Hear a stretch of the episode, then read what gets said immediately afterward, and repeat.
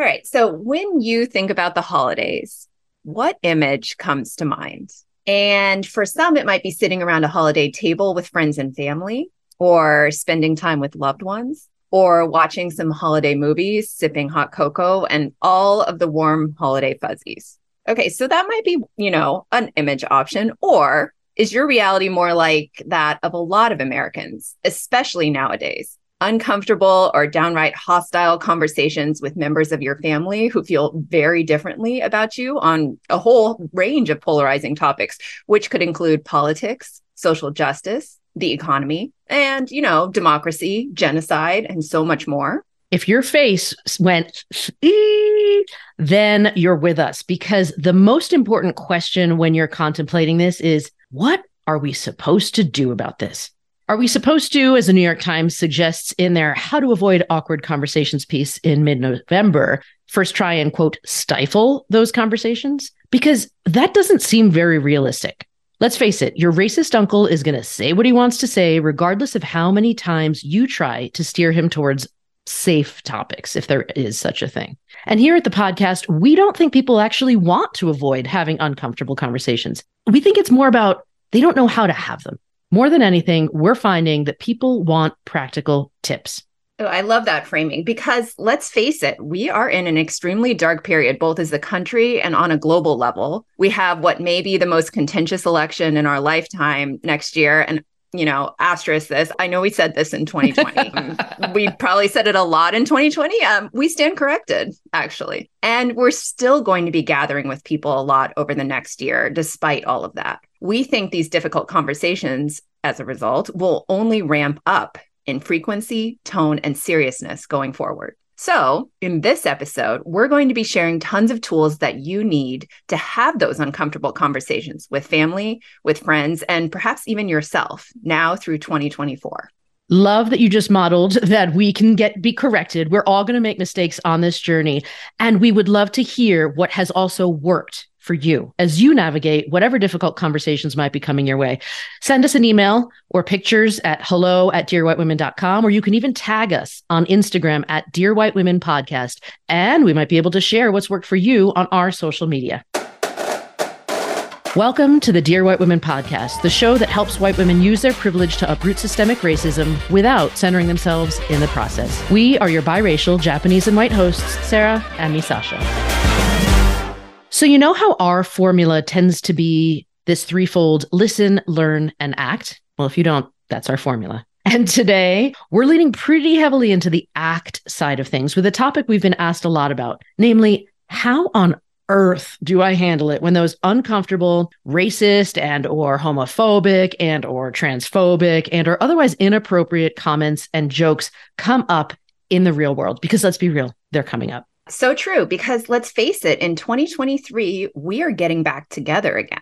A recent survey of 2,000 Americans looked at their social calendars for this winter and found that the average person will attend five different gatherings, and that is in person gatherings, this holiday season. Results showed that a majority of respondents are excited about the holiday season, even if they don't celebrate one of the common winter holidays. And that was about 84%, which is a huge number. And three and four are expecting to be busier during the holiday season this year, especially those who will be hosting others, which is around 85%. So, how do you prepare yourself when you know that you may be walking straight into one or more uncomfortable conversations this holiday season? Great question. And it's important for us to say that first things first, there is no checklist. Pretty much like everything related to racism or any of the isms.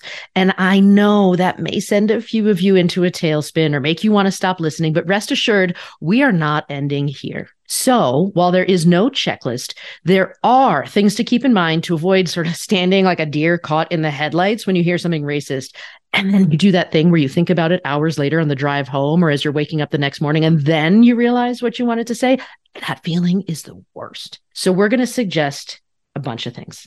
Listen up. Number one is prep work much like you want to have that holiday potluck dish ready to go before you get in the car or before you have guests show up, you're going to want to do some work beforehand on the conversational front too, just to make sure you're ready. We're going to share with you some of our favorites. All right. So, first of all, really important know yourself and your biases before you get into any conversation. If you don't know yourself or your why, it's hard to really listen to, empathize with, or, you know, even agree on some level with others. And I think it's really important, and we talk about this a lot, to keep this very real because everyone has biases.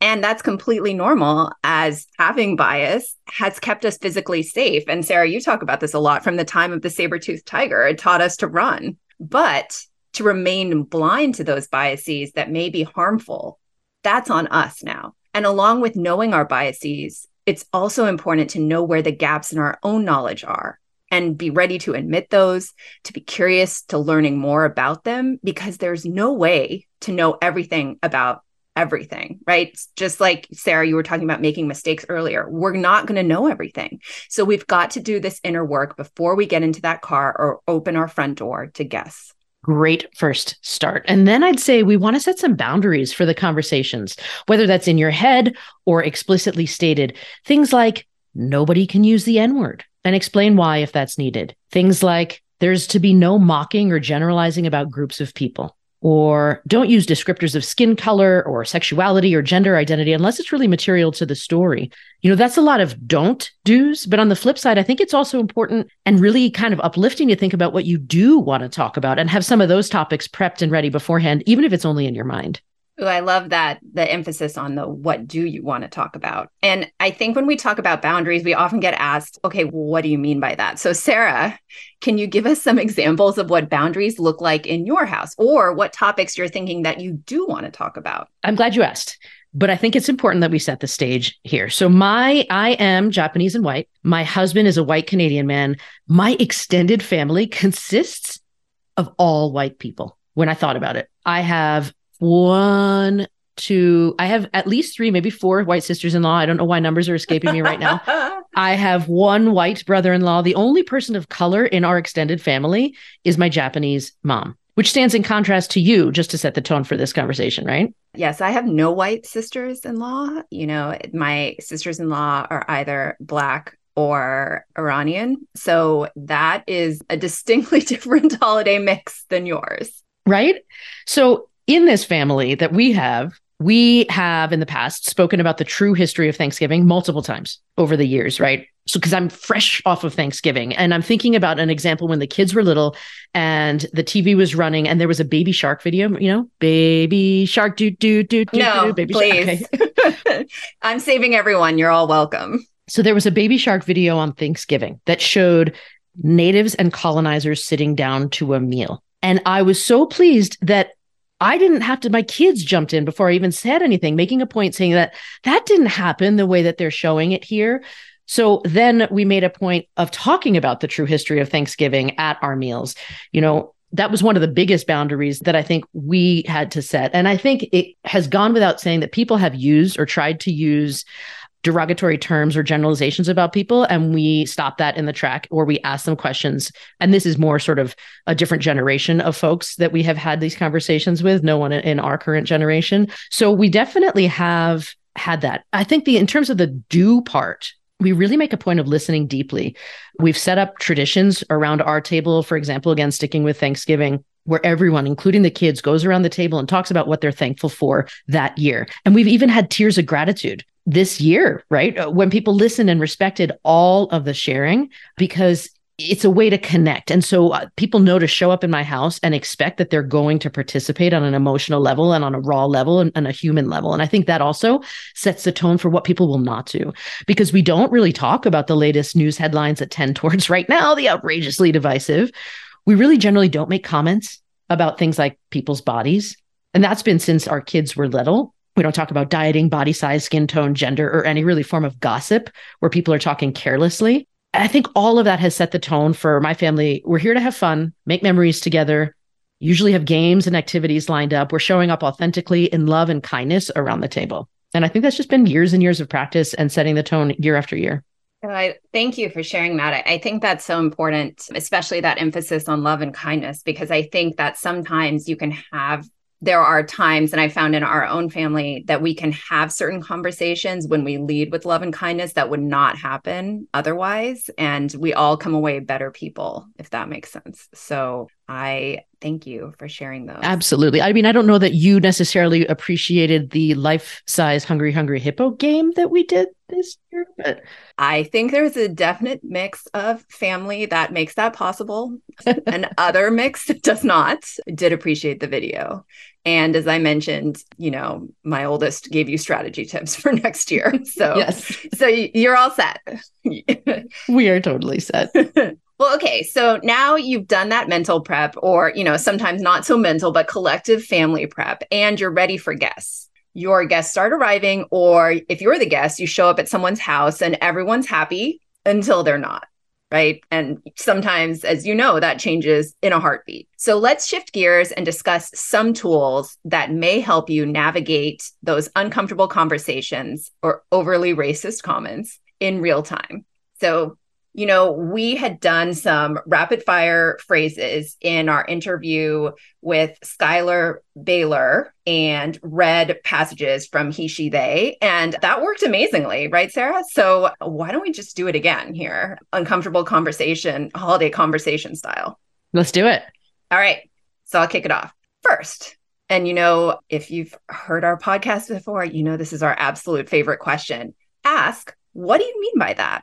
Which is, you know, for us, a super practical tip on how to handle the racist relative or when someone makes a racist joke, right? Because this simple question, what do you mean by that? Can not only give everyone a moment of pause, but can also cause the speaker to do some quick reflection you know, maybe they double down on whatever offensive thing or racist thing they said. And then you have to make a decision as to whether to address that head on or to walk away. And, you know, let's asterisk this because that we'll talk a little bit about later as well. But maybe the speaker takes a pause, takes a breath, and notes, wow, was that really what I meant to say? And then that moment translates into a real dialogue instead of, you know, shutting everyone down before that opportunity even happens. Love it. So yours is what do you mean by that? Great phrase. Another rapid fire one use I statements. And, and I'll go through a few in just a second, but these I statements really focus on what I need instead of me telling the other person what they're doing or saying wrong. It's harder for your conversation partner to argue back with you when you're talking about your own experiences. So I have a couple of say this, not that examples. Ready? You can say something like, uh, I'm feeling misunderstood instead of you're misunderstanding me. You can say, I feel hurt by that. Not you're such a whatever you're about to say about the other person. You can say, I feel like we're mixing up a few different situations. Let's take a step back and focus just on this particular issue. Not, dude, that has nothing to do with this. You can say, I believe what you're saying is, not what the heck are you talking about? Do you like my little emphasis on the acting? my- I do. I do. I really appreciate this. Okay, thanks.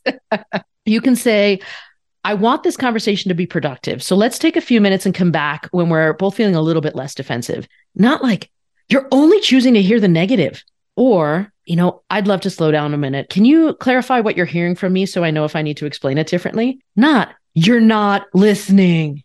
Oh, so those are some of the examples that I would suggest with the I statements. I love those I statements because I think it's so easy, right? And our knee jerk reaction is often to focus on the other person, but to really bring it into the I sort of mindset is so, so key. So love those. Okay, I'll add another one because according to best-selling author Simon Sinek, there are a few phrases here that can make it easier to address the other person. So sort of shifting a little bit away from the I statement because it also acknowledges our humanity and as we've been talking about that we may make mistakes in this process. So a couple that he offers are please be patient with me as I try to get this out. It's important to me that I have this conversation with you. I'm afraid that I'll say the wrong thing, so please bear with me.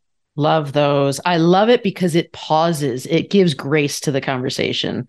That's wonderful. I think the point I want to circle back to also is that this has to be a dialogue, not like this monologue, uh, fire hose of information throwing at the other person. It's uh, this is what you just said, right? It's this short exchanges of information. So I think something key to this is remembering to listen to understand, not to rebut. We talk about that a lot. When you're listening to understand, instead of doing that thing where you're half listening, but really just waiting for the other person to stop talking before you can say the argument you've been formulating that in your head, you know, anybody else guilty of that? I have totally done that before, right? If you're listening to learn, you are going to learn more about that person. You're going to understand more about that person. You're going to find ways to connect. And you'll also prevent them from becoming immediately defensive when you start responding because they're going to realize that you respected them enough to truly listen, not just half listen and disregard what they said in its entirety. Oh, I think that that's so important. I love that because it really acknowledges the humanity in the other person as well. So, so powerful. Okay, another follow on or something I'd like to add on as well is to highlight areas of agreement so you can connect on that human level, speaking of humanity, rather than just an intellectual one. And, you know, this could be really anything. Maybe it's being a woman, a parent, left handed, whatever, right? Despite, let's say, the broad spectrum of reactions to, you know, hypothetically speaking, perhaps how Congress is going these days, you know, just pulling an example out of thin air, maybe everyone at your holiday table is against a government shutdown find those points of agreement and meet there first, right? Because in the end, you're more likely to listen to someone who sees you and when you feel seen, and vice versa, right? Humanity is not a zero sum game. In fact, affirming the humanity in others and really seeing them actually increases, not decreases, your own humanity. So let's just take a moment to process that one and see if we can find that, you know, the humanity in others. I really appreciate that because I think it takes a certain level of strength and intention to remain centered in that space of acknowledging someone else's humanity, even when you want to just have a knee jerk reaction. And so that's a great one. Remember, you can help shape the narrative. That's a dialogue between two people. All of that said, I think it's really important. You alluded to this earlier. Sometimes you do have to walk away to protect your own well being there really are some conversations that really cannot be had at the time that you want to have them, or maybe not even for a little while afterwards, because it's too much. You just can't get to that place where you'll be proud of how you are handling yourself. And if it gets to be too much, one of the things we always talk about is the importance of breathing. You know, you just mentioned humanity. None of us are these heads walking around without bodies attached. Breathing and taking care of our bodies, slowing down, it, like all of that is super important. And if none of that is working, it's okay to change the topic or walk away. I love that you especially mentioned breathing because I don't think we can say that enough. And I know because I do this, right? It is human tendency to hold your breath, right? When things get difficult or tough or when things get heated but don't do that right we you want to use your breath as a tool and i'm saying this as a reminder to myself as well to not only drop back into your body but also to stay focused to stay calm and to stay present I love when the lawyer says these things, not the woo woo person on the call. Like, this is really awesome that to hear, because I think it's becoming so like the information about the importance of our breath, about us remaining in our bodies, it's becoming more mainstream. It's becoming more known. And I think this is something that we still forget to, especially of our generation, because it's not a skill we were taught growing up. So true. Well, and I, I was in ballet class the other day, and, you know, the teacher was saying, if you've been holding your breath, let it out. And it's true. When things get really hard or when you try and focus really intently on something, you will hold your breath. And so I absolutely think that this is something that was not talked about when we were growing up, except in very specific ways. But this is something that is an, like an essential tool, right, for all of us. So let's all take a breath in and a long, slow breath. Well, and you may need this also because we can't forget what happens after the gathering, right? Kind of like if you've ever heard a fitness instructor talk about stretching at the end of class being the most important part of class. So, you know, as a former fitness instructor, don't leave a rush through that part because you lose those amazing benefits and ability to recover faster for next time. But just like that, it's important to reflect on what just happened in your holiday gathering, not only because it's fresh in your mind, but also because it's a great way to learn and grow personally. So, Sarah, I'm going to put you on the spot and ask what are some questions that we could and should be asking ourselves after a holiday gathering where things may or, you know, may not have gone like we'd hoped? I would say things like this Do you feel proud of how you managed the conversation, or do you feel embarrassed or let down? If you want to maybe take it more intellectually, like what went well and what didn't. Did you meet the goals you set out for the discussion? What might have come up? Like, what topical areas could you personally learn more about? What did you learn about the gaps in your knowledge? When you reflect on the conversation of the tactics, for example, that we just talked about, how did those conversation tactics go? Bigger picture, do you feel differently now about the person or the problem? And what do you wish you had done differently?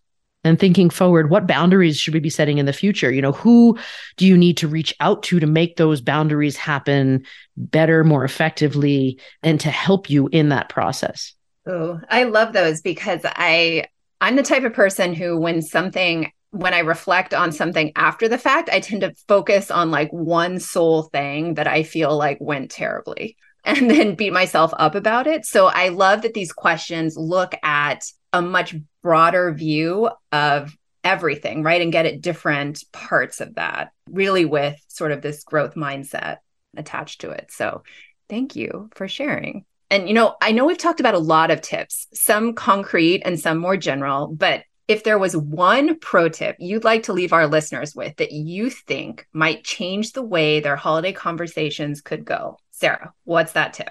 Mm, great question. I can be pretty direct and harsh when I get triggered. And I know that's just shocking to all of you because I'm just such a happy soul. But I, like I just mentioned, I've been really working on getting into my body, which sounds so woo woo, but it's really like learning from the science of how to calm myself down. It's activating the parasympathetic nervous system, taking that long, super long, slow, slow, slow breath out and then being gentle in my tone and response while I hold that firm, loving line. Like, I think part of this is growing older. My body is done with the drama. I'm in my mid 40s now. I just, I can't live in that space unless it's an emergency. Like, if someone really did something awful, used the N word in my presence, sort of awful, I'll absolutely go straight for all that needs to be said and I'll instantly hold a line. But unless we're talking about that level of urgency, I think it's going to be about keeping the inner peace while holding the line.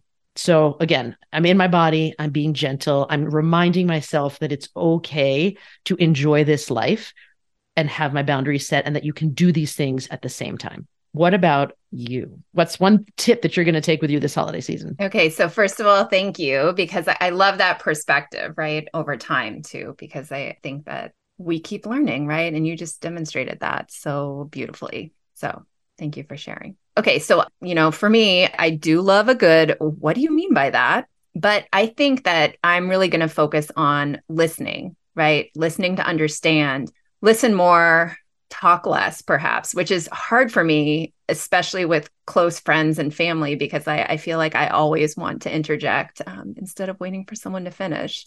And I was reminded of that one from a seminar recently about kids' mental health but, you know, I think it's so important for all of us to remember if we want to truly see others and see the humanity in others and be seen and have our humanity seen on this very basic level, we really have to learn about the other person first.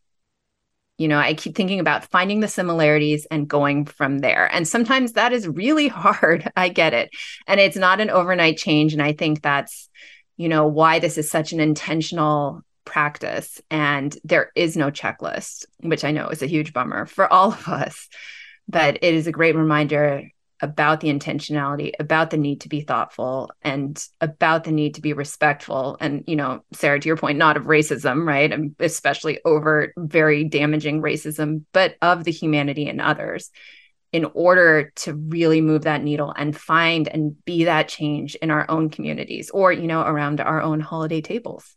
Love that. I think that is what we need more than anything because we have some major decisions coming up in this country. And if we can't have these conversations around our holiday tables, if we are not willing to use our voice for the people that we have the power to influence, nothing is going to change. And certainly nothing is going to change for the better because we're taking it for granted that other people are going to do this work. It's up to us.